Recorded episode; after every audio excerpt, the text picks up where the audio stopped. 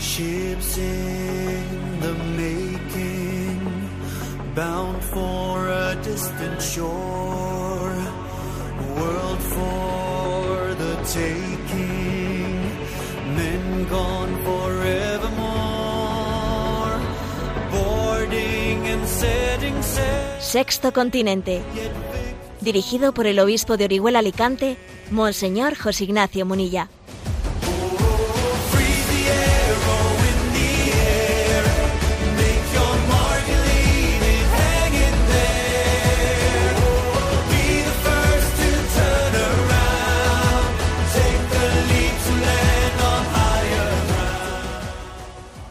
Un cordial saludo a todos los oyentes de Radio María. Un día más, con la gracia del Señor, nos disponemos a realizar este programa radiofónico llamado Sexto Continente, que lunes y viernes de 8 a 9 de la mañana, una hora menos en las Islas Canarias, realizamos aquí en directo en Radio María España.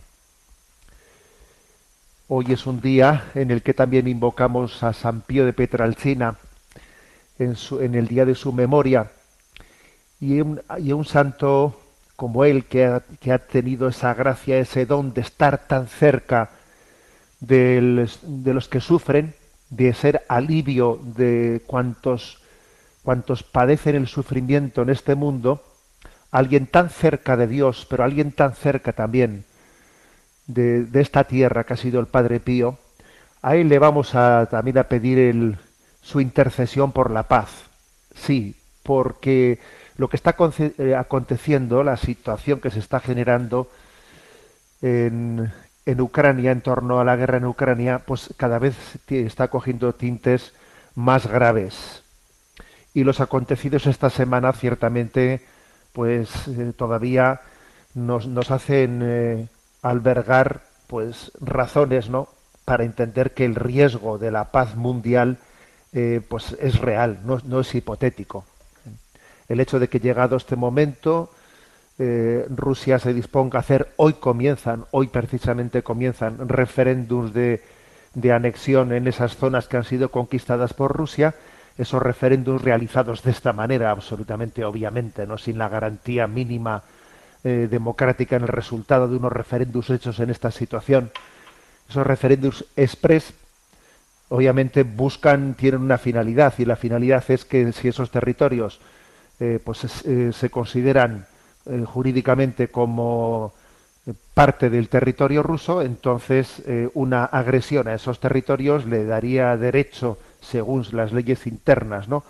rusas, le, daría derecho al presidente de la Federación Rusa a poder utilizar armas nucleares para defender esos territorios que- que están siendo atacados. En el fondo, lo que hoy, hoy se dispone a hacer, ¿no? En ese paso de ese referéndum, mm, nos parece que no tiene otra razón de ser que tener esa, es- esa herramienta. La herramienta de, bueno, ahora si atacáis esto, según nuestras leyes, podemos defendernos con armas nucleares.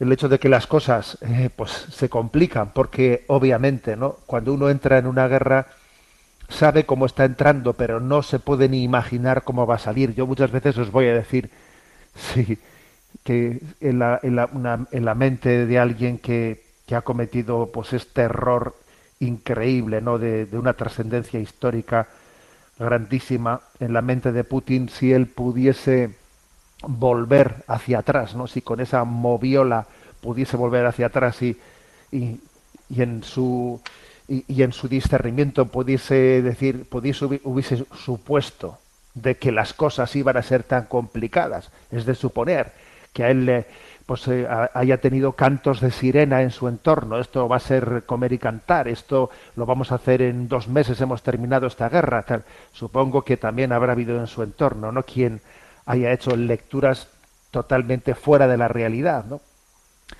Entonces, pero sin embargo, ahora ya en este momento, ¿qué es lo que ocurre? Pues es el momento de, en el que la soberbia reina.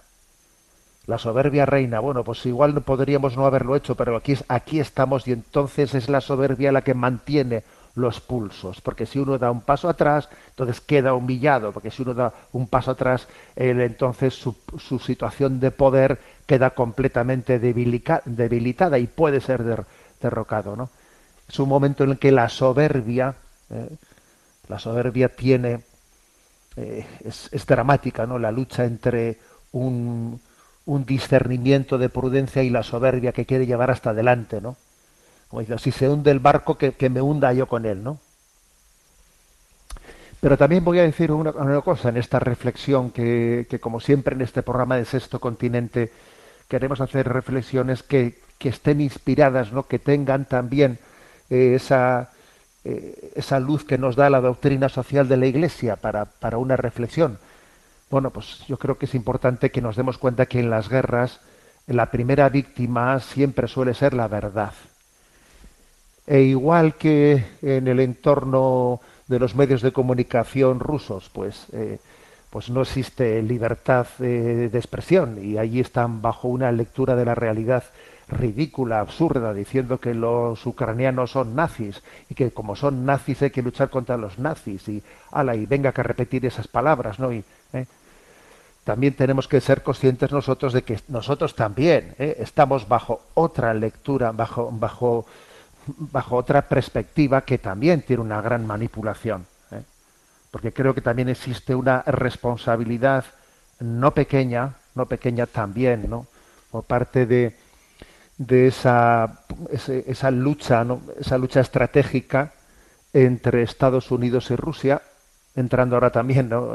pues quizás China en esa lucha estratégica, pero que, en el fondo es una guerra fría que, que mantienen entre ellos y que obviamente Estados Unidos ha sabido también jugar, está sabiendo jugar una carta astuta y estratégica en esta situación después de haber salido entre comillas, no perdiendo de Afganistán y haber sido humillada en aquella en aquel lugar geográfico, en aquel lugar estratégico en el que Rusia pudo ganar el pulso, eh, en aquel lugar de Oriente Medio.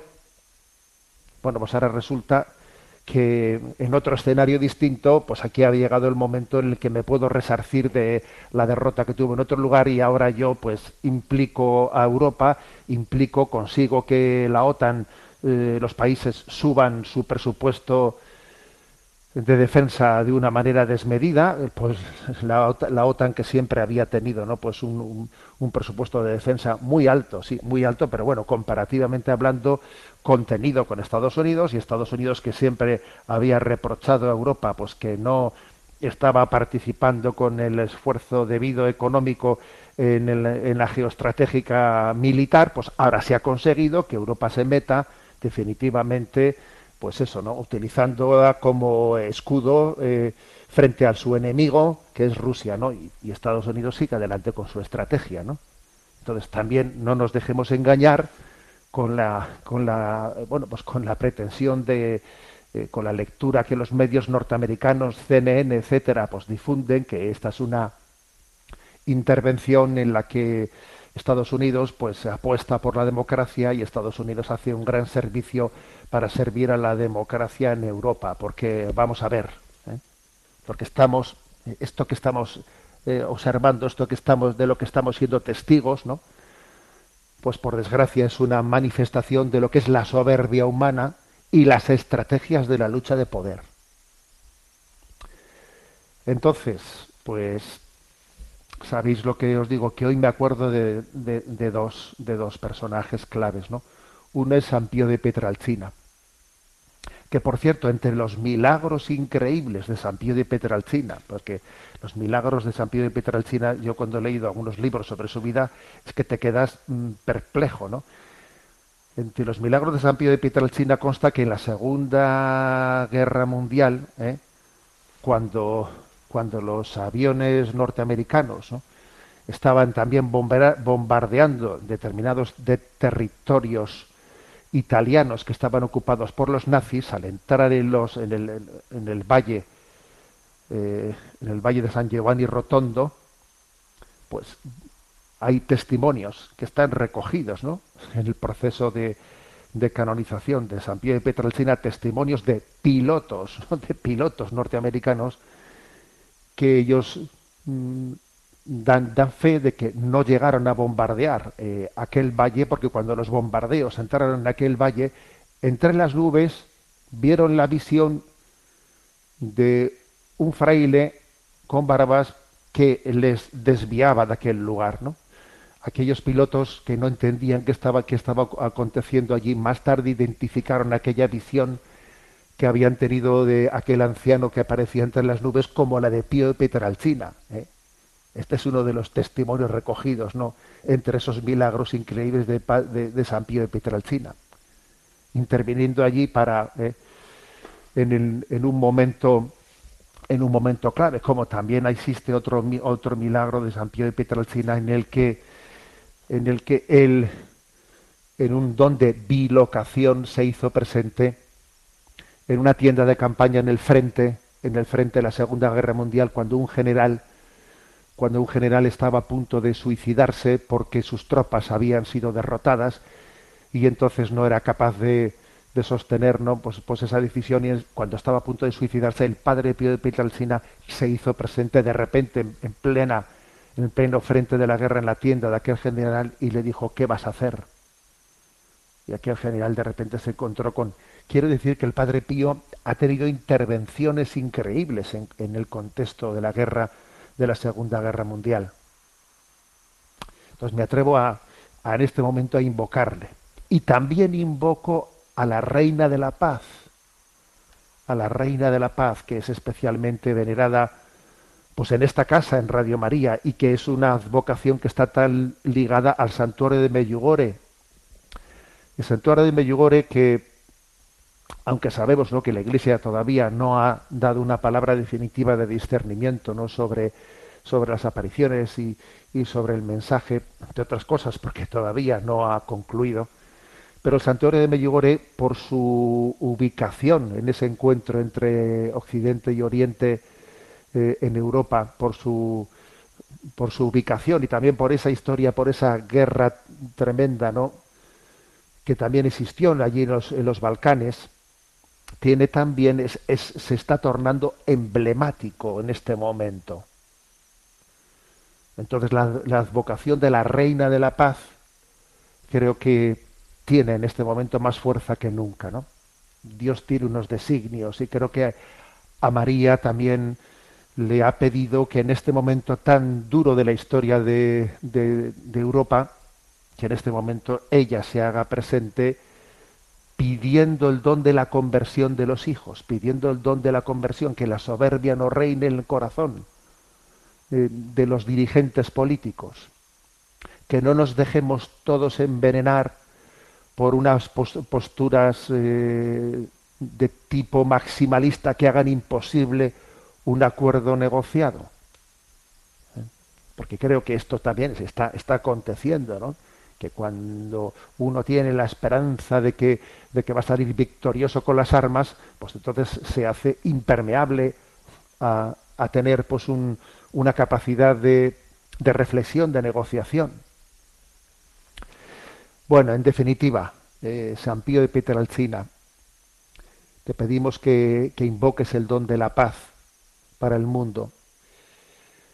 Reina de la paz, eh, madre de, también del santuario de Meyugore, te pedimos que, que intercedas eh, y pidas al Padre a, través de tu Hijo Jesucristo, pidas el don de la paz para Ucrania, para Europa y para todo el mundo, siendo conscientes que tenemos que decir que ahora nosotros estamos viviendo esto, nuestra situación, y, claro, y comenzamos a ser sensibles, pero hemos sido muy insensibles y es un gran pecado eh, que todos cometemos hacia otros conflictos bélicos que no están en el mapa mediático y que existen, eh, especialmente en África, eh, y de los que hacia los cuales somos absolutamente insensibles, como bueno, como eso no tiene efectos para la bolsa, como eso no provoca eh, inflación en nuestra economía, bueno, como eso en el fondo no va a encarecer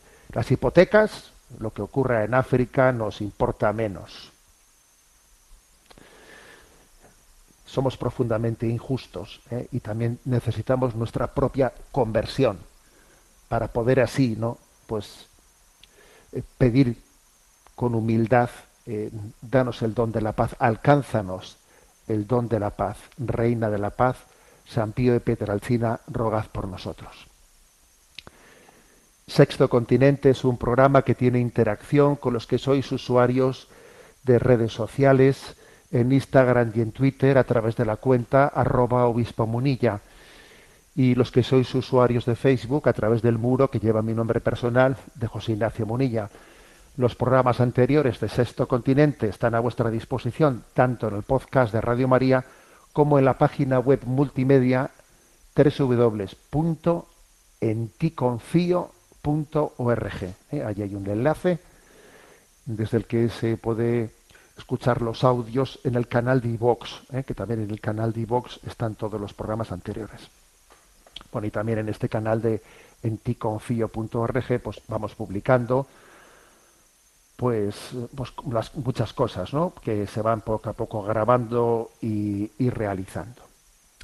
Bueno, antes antes de seguir adelante, que hoy vamos a tener un programa eh, muy, digamos, eh, centrado en las preguntas de los oyentes, que han llegado preguntas muy interesantes y también referidas a temas de actualidad.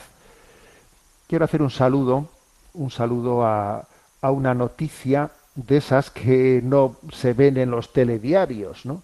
Porque es curioso, ¿eh? es curioso que existe un silenciamiento en, en los grandes medios de comunicación de algunas noticias que, vamos, que llama la atención. Por eso también hoy en día ciertamente la, los, eh, los conductos, ¿no? los caminos de información alternativos pues son, son necesarios, sabiendo discernir, obviamente. ¿no? Bueno, saludamos una sentencia, una sentencia del Supremo, del Tribunal Supremo de España, que ha confirmado la sentencia de la Audiencia Provincial de Oviedo que, que condenaba a la patronal de centros de aborto por publicidad engañosa, porque aseguraba en su página web que el aborto es una práctica que no conlleva riesgos. Entonces fue de, denunciada, ¿no? Eh, por publicidad engañosa, eh, por pues esa patronal de centros de aborto fue denunciada por la Fundación Española de Abogados Cristianos y entonces pues en primera instancia, ¿no? Pues de la Audiencia Provincial de Oviedo se le dio la razón a los denunciantes a la Asociación de Abogados Cristianos, se ha recorrido al Supremo y el Supremo ha dado de nuevo la razón, ha confirmado la sentencia. Es decir, es una manipulación presentar el aborto como algo, ¿no? Pues que no inocuo. Como es esto es inocuo. Lo que es es inicuo, no inocuo. ¿Eh? permitidme que juegue un poco con esta palabra. El aborto es inicuo, pero inocuo no es. ¿eh? En primer lugar, porque, porque mata a un niño, a una vida humana, ¿no? Y en segundo lugar, porque claro, porque la segunda víctima es, es la madre, tanto, ¿no? Pues con todos los riesgos, ¿eh? con todos los riesgos que supone que, por cierto, ¿no? Pues Monseñor mm, José Mazuelos, ¿no? Obispo de Canarias, recientemente hacía una referencia una referencia diciendo, bueno, y si una menor de edad, si una menor de edad eh, tiene en el, en el aborto, que no es inocuo, porque esta propia sentencia del Supremo está reconociendo que, claro, que el aborto tiene muchos riesgos. Si una menor de edad es de esas que tiene derecho, según la ley de aborto, a abortar sin que lo sepan sus padres, tiene una hemorragia en ese aborto y muere y muere entonces, ¿qué va a pasar? Que a esa hija se le van a entregar muerta a sus padres y porque claro tenía derecho entonces qué va a ocurrir pues monseñor José Mazuelos hizo esa referencia de manera valiente no pues eh, eh, en el contexto de una homilía en una también en una fiesta en una fiesta patronal y bueno pues también le cayó la del pulpo no le cayó la del pulpo por haberse atrevido a a poner los, los puntos sobre las IES. Es que esa es la verdad. lo, cierto, lo cierto es que eh, cuando el aborto eh, puede realizarse sin el consentimiento de los padres, ¿no? Eh, ni siquiera sin el conocimiento de los padres de que de una hija menor de edad que está abortando, no solamente está, se, se está matando al nieto o a la nieta, sin el conocimiento de los abuelos, sino también puede también correr un, un serio riesgo la vida de la hija, ¿eh? sin que los padres tengan, tengan nada que decir. Por lo tanto, saludamos eh, la, la sentencia del Supremo de España, que confirma la sentencia contra la publicidad engañosa de la patronal abortista. ¿Qué va a suponer esto? Pues os podéis imaginar. ¿Alguien ha hablado de este tema? Pues nadie, ¿no? Pero bueno, nosotros en Sexto Continente queremos ser también la voz y la altavoz de noticias que quedan, quedan silenciadas, ¿no? Bien, eh, sabéis que tenemos un correo electrónico habilitado que es sextocontinente arroba sextocontinente arroba y podéis hacer llegar eh, vuestras preguntas allí y, y, a Yolanda, que le tenemos en la emisora, le vamos a pedir que nos vaya presentando las preguntas que hemos seleccionado. Adelante, Yolanda, buenos días. Muy buenos días, monseñor. Mariola de Segovia nos pregunta, observo que en algunos canales de comunicación católicos se emite publicidad de ONGs que aunque tengan muchas finalidades altruistas confluyentes con la caridad cristiana, tienen también otras finalidades incompatibles con la moral católica, tales como el aborto y la esterilización. ¿No es esto una incongruencia? Pues yo creo que sí, es una, es una incongruencia, es una incongruencia que invitamos publicidad ¿eh? Eh, de esas ONGs que sí, que tendrán algunas finalidades confluyentes, ¿no? Pues, y, quizás muchas, muchas con la caridad cristiana, ya, pero es que no, a mí no me vale que tenga el 90% de las finalidades que tiene una asociación eh, son confluyentes con nuestra visión, si el 10% es absolutamente contrario, no me sirve. ¿eh? Esto es así. ¿eh? Hay, hay, una hay un adagio latino, ¿no? Moral que dice bonum ex integra causa, malum es quocunque defecto. ¿eh? Que quiere decir, a ver, para que una cosa sea buena tiene que ser íntegramente buena, pero para que algo eh, sea malo basta con que tenga un sustancial defecto para que sea malo. Entonces, eh, existen, pues existen. También voy a decir una cosa, que a veces, a veces ese tipo de publicidades, sobre todo en el mundo, en el mundo de digital, no puedes controlarlas, porque yo, por ejemplo, pues he visto que a veces en los vídeos de un servidor, ¿eh? en los vídeos de un servidor en YouTube, ¿eh?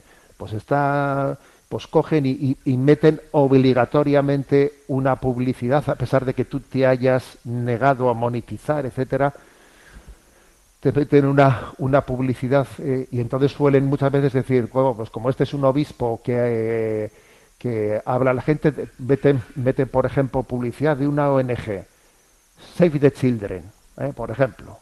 Bueno, oiga, Save the Children será una, una ONG que haga muchas cosas positivas por los niños, etcétera, contra el matrimonio infantil, etcétera. Ya, pero tú mira también que Save the Children también está apoyando lo que ellos llaman eh, la salud eh, reproductiva, que la salud reproductiva dentro de ese término, pues es también el, que uno tenga libertad de abortar, etcétera, etcétera. ¿Eh? Entonces, a ver, pues quizás en el caso de YouTube tú no puedes evitar eso, pero claro, en el caso de un medio nuestro de comunicación no tiene sentido alguno que estemos aceptando publicidad. Pues de una ONG que tiene también unas finalidades contrarias, aunque tengan algunas, aunque sean algunas, pero que sean tan graves como esas, claro. ¿eh? Entonces este, es un, ejemplo, un ejemplo concreto, pero po podríamos poner alguno más. ¿eh?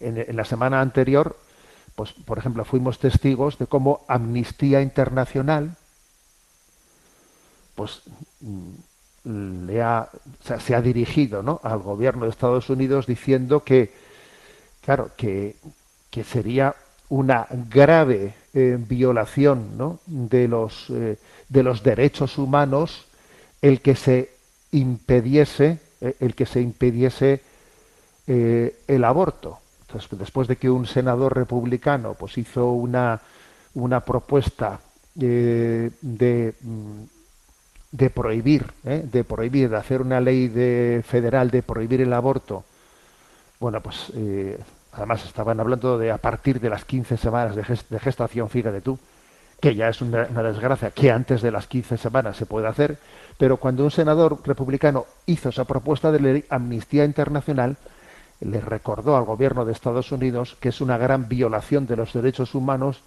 eh, el prohibir el aborto. Entonces, a ver, Amnistía Internacional, claro, pues y tendrá, pero tendrá otras finalidades muy interesantes, ¿no? Sí, tendrá otras muy buenas, pero en la medida en que una ONG incluya entre sus entre sus finalidades pues distintos, ¿no? Distintos objetivos completamente contrarios, ¿no?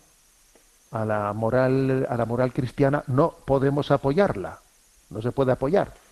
Y a veces cuando hacemos publicidad de este tipo de ONGs en medios católicos parece que hasta estamos sugiriendo, bueno, no solo que se les puede dar un donativo, sino que incluso estamos estamos generando que muchas personas de buena voluntad, incluso cuando dan sus últimas voluntades, y dejan en su testamento pues, parte de sus bienes a, a un bien y a otro bien, pues hasta incluso muchos católicos engañados por el hecho de que si un medio católico está haciendo publicidad de estas ONGs, luego pues será bueno, ¿no? Y será confluyente con los fines católicos. Luego yo le dejo también pues parte de, mis bienes, de mi herencia, de mi testamento. A ver,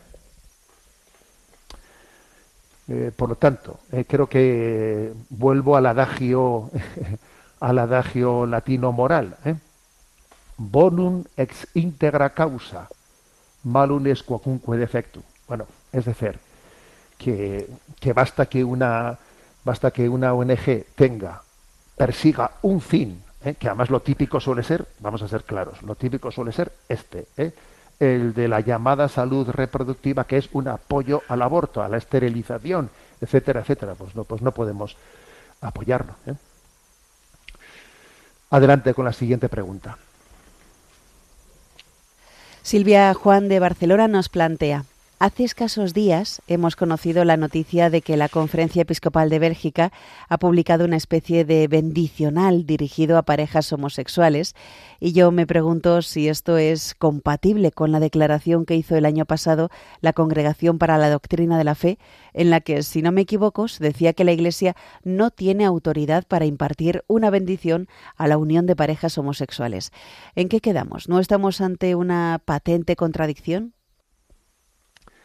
Bueno, pues yo ciertamente he recibido bastantes, eh, bastantes correos a, a, a este respecto, porque el martes pasado se hizo pública esta noticia ¿no? sobre esa, esa iniciativa tomada por la Conferencia Episcopal Belga, y he recibido bastantes correos y he seleccionado este de Silvia Juan, ¿no?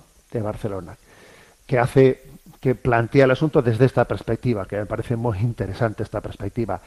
¿Es compatible esta medida anunciada por la Conferencia Episcopal Belga con eh, la declaración que hizo la Congregación para la Doctrina de la Fe, eh, que hizo una declaración con fecha de el 15 de marzo del año 2001, eh, en la que se decía que la Iglesia no tiene poder, no tiene autoridad para impartir la bendición a uniones de personas del mismo sexo. ¿Es compatible esto con aquello? Bueno, pues yo creo que es, claramente hay que decir que no es compatible. No es compatible. ¿eh? Por mucho que la manera de hacer pública esta, esta noticia se haya intentado, pues, eh, pues forzar al máximo las palabras, incluso el portavoz de la Conferencia Episcopal de los Obispos de Bélgica ha negado que esto equivalga a una bendición, mucho menos que equivalga a un matrimonio sacramental. Ya, pero a ver, no forcemos las palabras. ¿eh? Porque si resulta que, aunque le llamen, porque le han llamado momento de oraciones, momento de oraciones, no, no es una bendición, es un momento de, momento de oraciones. Pero vamos a ver, es que incluye eh, lecturas bíblicas, expresiones de compromiso, que son dos oraciones, una una expresión de compromiso en una celebración litúrgica que compromete a ambas partes que se unen y la otra oración que es que compromete a la comunidad cristiana hacia la pareja y concluye con un Padre Nuestro ¿eh? y con una bendición final de despedida. Entonces, claro, dice el portavoz de la Conferencia Episcopal belga, no, pero esto no es una bendición, ni mucho menos un matrimonio, es un momento de oración. A ver, no, no, no juguemos con las palabras. Eh, creo que hay que ser eh, sinceros eh, y, transparentes, pues para decir, a ver, eh, sí, sí que es algo que contradice abiertamente, abiertamente lo que la resolución de la Congregación de la Trina de la Fe dijo el año 21, el 15 de marzo, claro, y, el Santo Padre, el Papa Francisco, ordenó publicar. ¿eh? Entonces, ¿qué, es lo que dijo la Iglesia el 15 de marzo? Bueno, pues que, claro, que en algunos ambientes, la pregunta, se le había presentado un dubium. ¿Qué es eso de un dubium? Un dubium es que alguien pide a la Iglesia Católica que se pronuncie sobre una eh, duda, ¿no? Y entonces, bueno, pues la Iglesia lo estudia y se le, y se le, y se le responde. La, y la pregunta que se le formuló es de si en el contexto de, de esa sincera voluntad de acogida y de acompañamiento de las personas homosexuales, ¿eh? a la que estamos llamados todos, porque, el propio eh, catecismo de la Iglesia Católica así nos lo recuerda, eh, y además, pues decir que, que la propia Amoris Leticia, ¿no? Pues la encíclica Amoris Leticia pide, ¿no? Que todos aquellos que tienen también tendencias homosexuales deben de contar con una necesaria ayuda que les comprenda y que les ayude a realizar plenamente la voluntad de Dios en su vida. ¿eh? Entonces, claro, la pregunta es, en, en ese contexto, en ese contexto, algunos están pidiendo que se difundan proyectos y propuestas de bendiciones para parejas ¿no? Mm, homosexuales. Entonces mm, se responde diciendo, no, a ver, no es que la Iglesia no quiera, no es que la Iglesia esté en contra, no, es que no tiene autoridad para poder hacerlo, porque es que la respuesta es muy precisa, que es más que no estoy de acuerdo, no, no, no, mi, mi pensamiento es otro, no, no, es que no tiene autoridad para poder bendecir tal cosa. ¿eh? Entonces, a la hora de explicarlo, por una parte, eh, se explica diciendo, es que una bendición es un sacramental. Y la iglesia existen sacramentos y luego también hay sacramentales. ¿eh? Entonces, mm, las bendiciones pertenecen al género de los sacramentales. ¿eh? Entonces, mm, los sacramentales son, según dice el Catecismo de la Iglesia Católica, signos sagrados creados por la Iglesia según el modelo de los sacramentos, por medio de los cuales se expresan efectos, sobre todo de carácter espiritual, obtenidos por intercesión de la Iglesia. Los hombres se disponen por los sacramentales a recibir el efecto principal de los sacramentos. Eh, Entonces, fijaros bien, es decir, los sacramentales están hechos, no son sacramentos, pero de alguna manera eh, siguen el modelo, el modelo de los sacramentos. Y este es el caso de las, de las bendiciones, ¿eh? en las que en las bendiciones se invita a alabar a Dios, se invita a pedir su protección, eh, se pide su misericordia, etcétera, ¿no? Entonces, para ser coherentes ¿no? con la naturaleza de los sacramentales, más allá de la buena intención de las personas, hace falta que la bendición de esas relaciones humanas esté objetiva y positivamente ordenada, ordenada a la voluntad de Dios.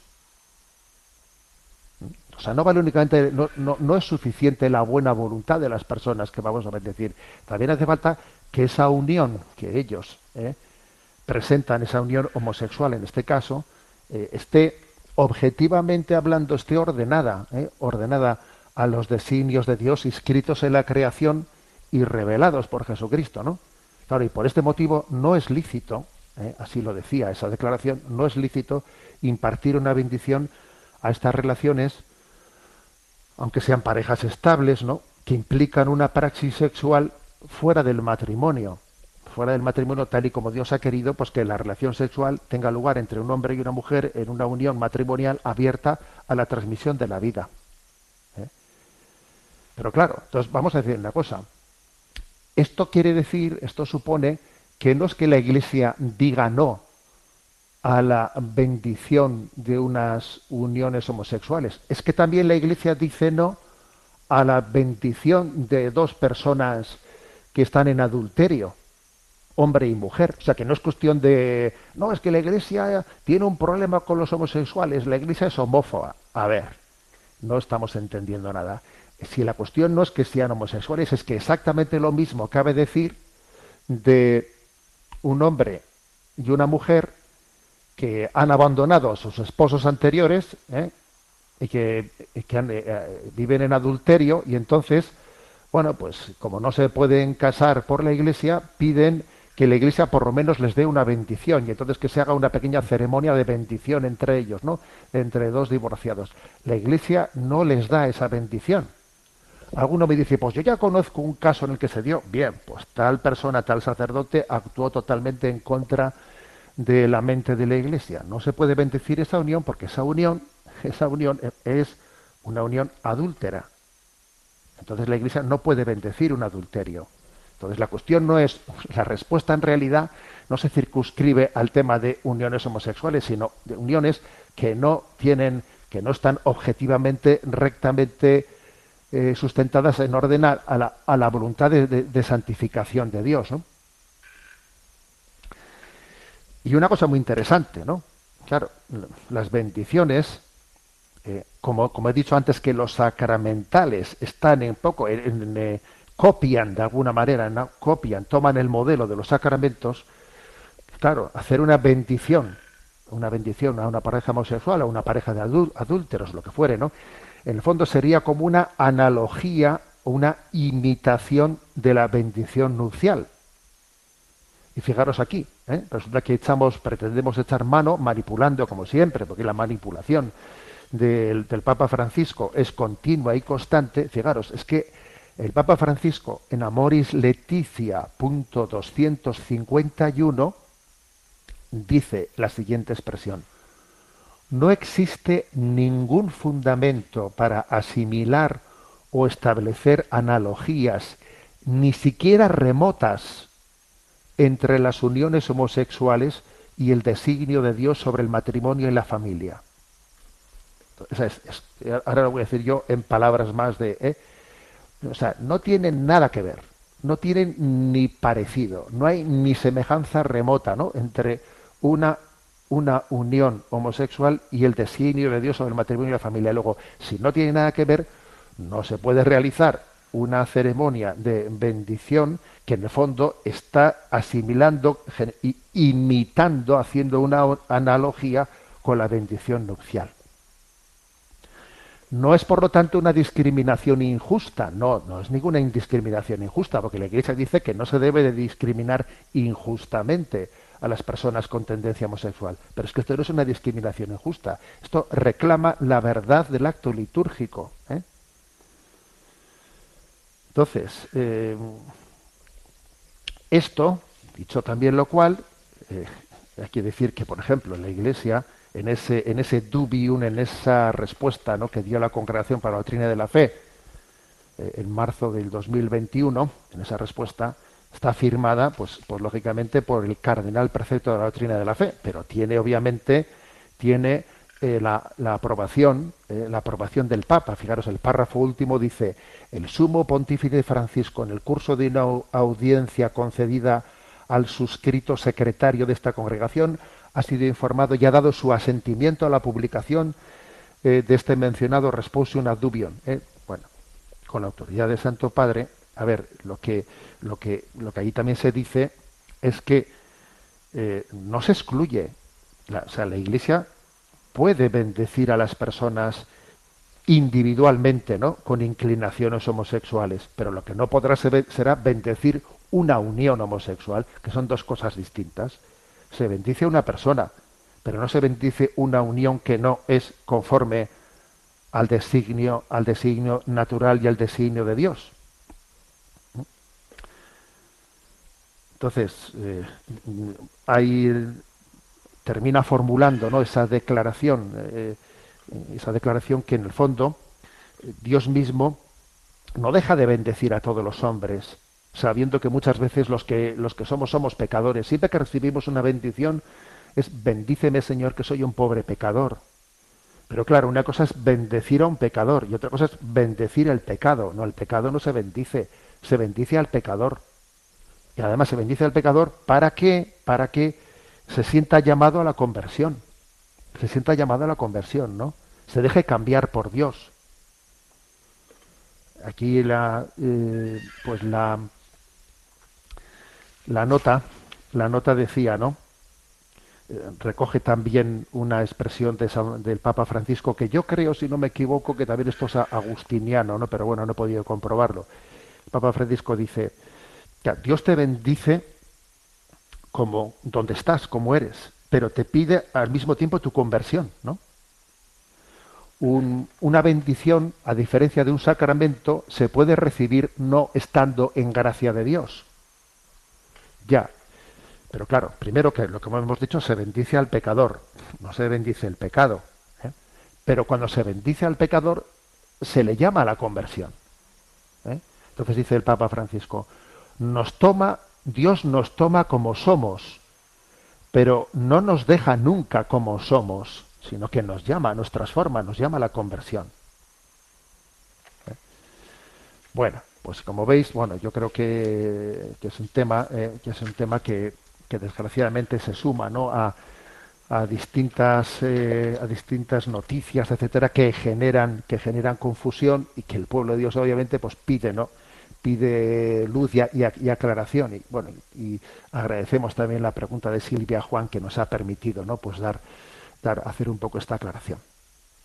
Bueno vamos a tener también un momento un, un momento de, de oración y escuchamos esta canción La Luz, eh, La Luz de Juan Susarte.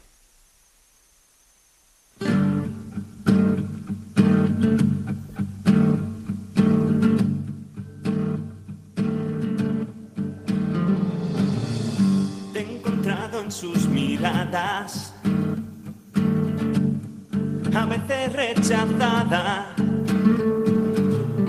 Su esperanza está frustrada, no saben qué quieren oír, ni dónde lo pueden decir. Caminando van sin rumbo, abarrotando las plazas. Son las charlas, quieren autenticidad, tu vida poder admirar.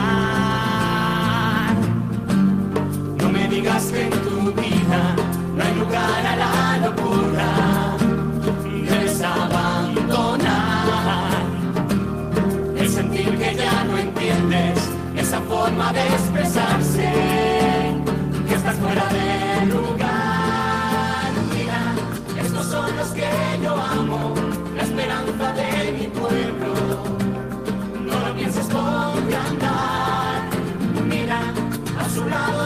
te sueño, compartiendo su silencio. Llénalos de tu luz, mi vida.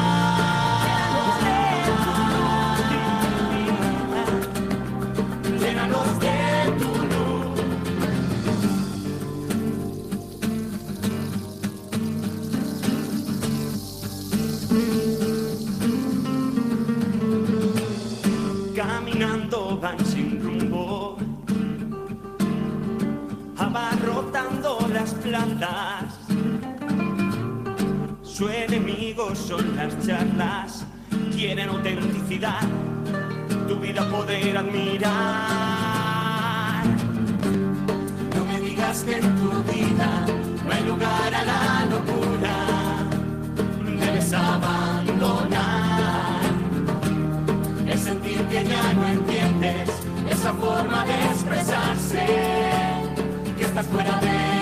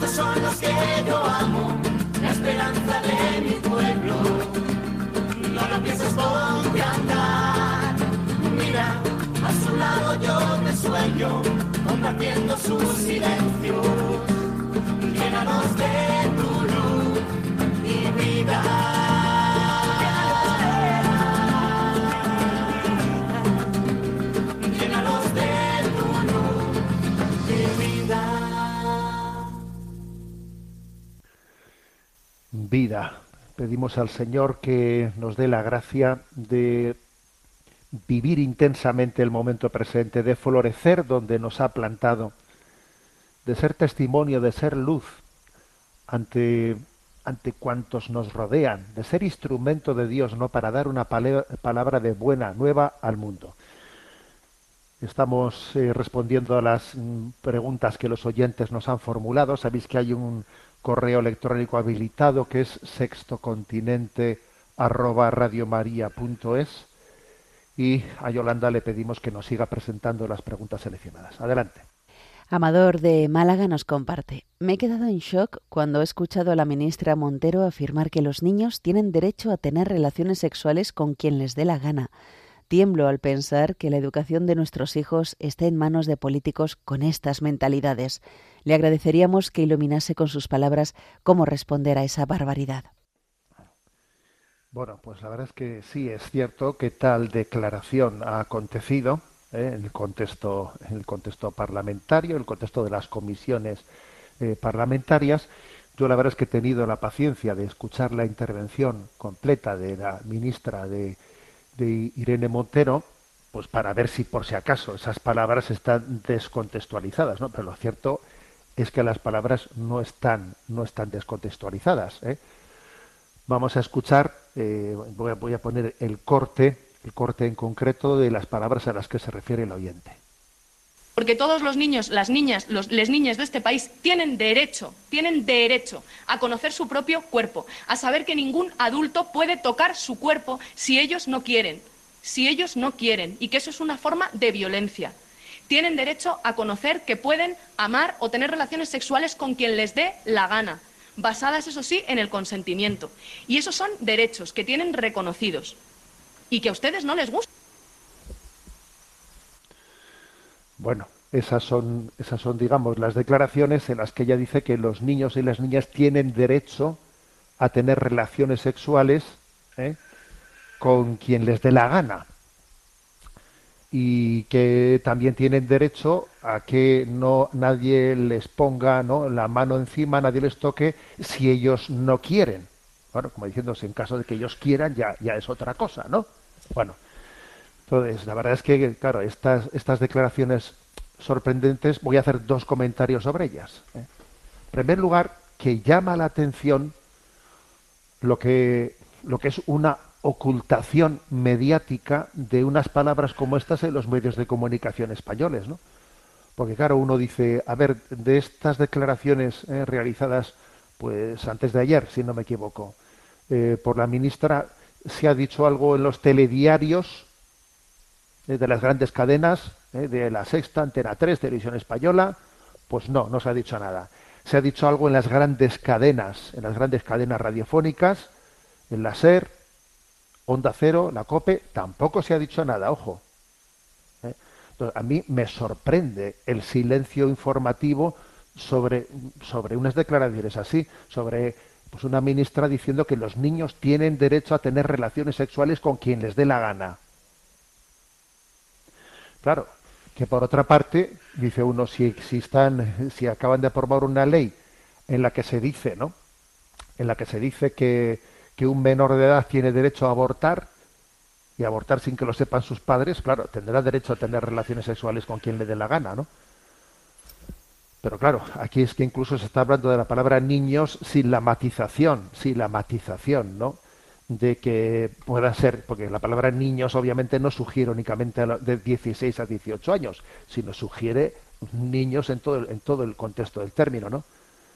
Siendo así que el artículo 181 del Código Penal castiga con pena de prisión de dos a seis años las relaciones sexuales con menores de 16 años. Pues, me parece, me parece sorprendente. Claro, por una parte existe una, ¿eh?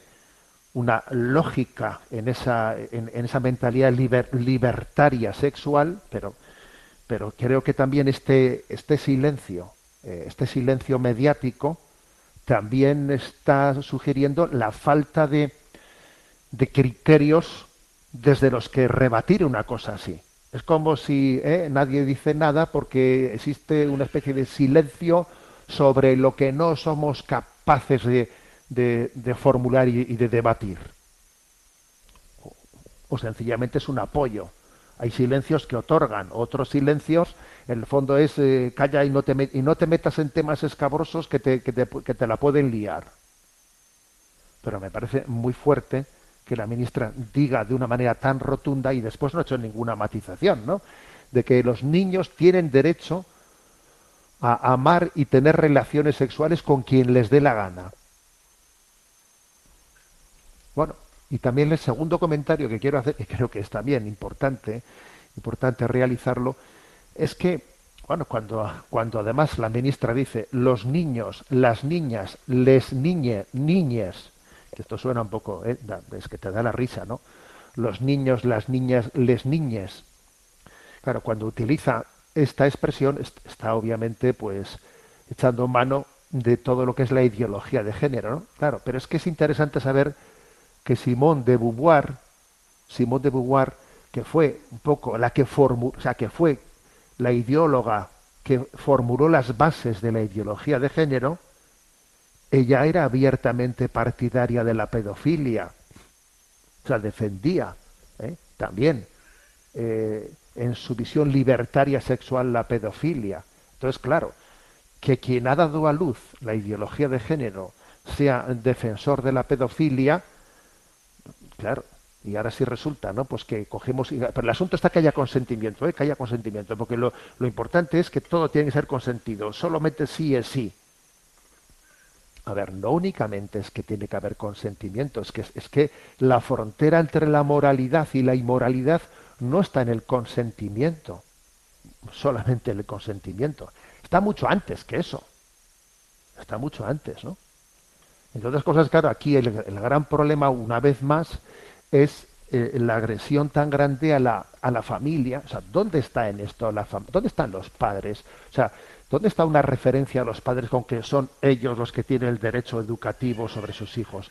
Es que, es que al final aquí vamos a terminar penando a unos padres porque a su hijo, a su hija no le han permitido tener comportamientos sexuales libertarios, porque a tu, tu hijo tiene derecho, tu niño tiene derecho a tener relaciones sexuales con quien quiera. Luego a un padre o una madre que le impida a su niño hacer lo que le dé la gana, le está impidiendo un derecho. Luego entonces tendremos que perseguir a los padres, ¿no? Cuando quieran tener una, una recta educación moral sobre sus hijos. Hombre, eh, lo, que, lo que he dicho tiene una lógica, ¿no? Si vamos un poquito más lejos, si los niños tienen derecho a tener relación sexual con quien quiera y algunos padres intentan, ¿eh? Eh, intentan educarles y obviamente pues eh, prohibirles con la autoridad que tienen de padres pues un tipo de comportamientos contrarios a, los principios de moral católica que les quiere que les quieren transmitir entonces los padres están violando el derecho de los hijos no entonces habrá que perseguir a los padres. Es que fijaros a dónde lleva esa frase.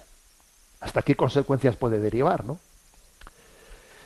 bueno como digo a mí me llama la atención dos cosas ¿eh? Me llama la atención pues eh, pues el hecho de que claro tú pones un principio y claro ese principio poco a poco va- se, va desplegando se va desplegando se va desplegando si la sexualidad es únicamente una especie de recurso placentero que al que yo tengo derecho eh, que es como rascarse rascarse la cabeza cuando te pica. Si, es eso, pues entonces, claro, pues vamos sacando consecuencias y consecuencias y consecuencias y, lle- y llegamos pues, a cualquier cosa como esta en concreto. ¿eh? Y por otra parte también me llama la atención ese silencio de los medios de comunicación. Por eso también es importante hoy en día, como decía antes, tener también una información alternativa. Por eso es también importante pues, pues que exista pues, pues, información alternativa, como la que se puede escuchar aquí, señores, ¿eh? porque también Radio, Radio María termina siendo, obviamente, ¿no? Termina siendo pues una alternativa. ¿eh? Los verdaderos alternativos somos nosotros, ¿eh? Aquí se ha hablado mucho de que hay que ser alternativo, hay que ser alternativo. A ver, a día de hoy, tal y como están las cosas, alternativos, alternativos, son aquellos católicos que con coherencia intentan vivir unos principios sin dejarse arrastrar por la, por la mundanidad. Bueno, tenemos el tiempo cumplido y me despido. con la bendición de Dios Todopoderoso, Padre, Hijo y Espíritu Santo descienda sobre nosotros. San Pío de Pietralcina ruega por nosotros. Alabado sea Jesucristo.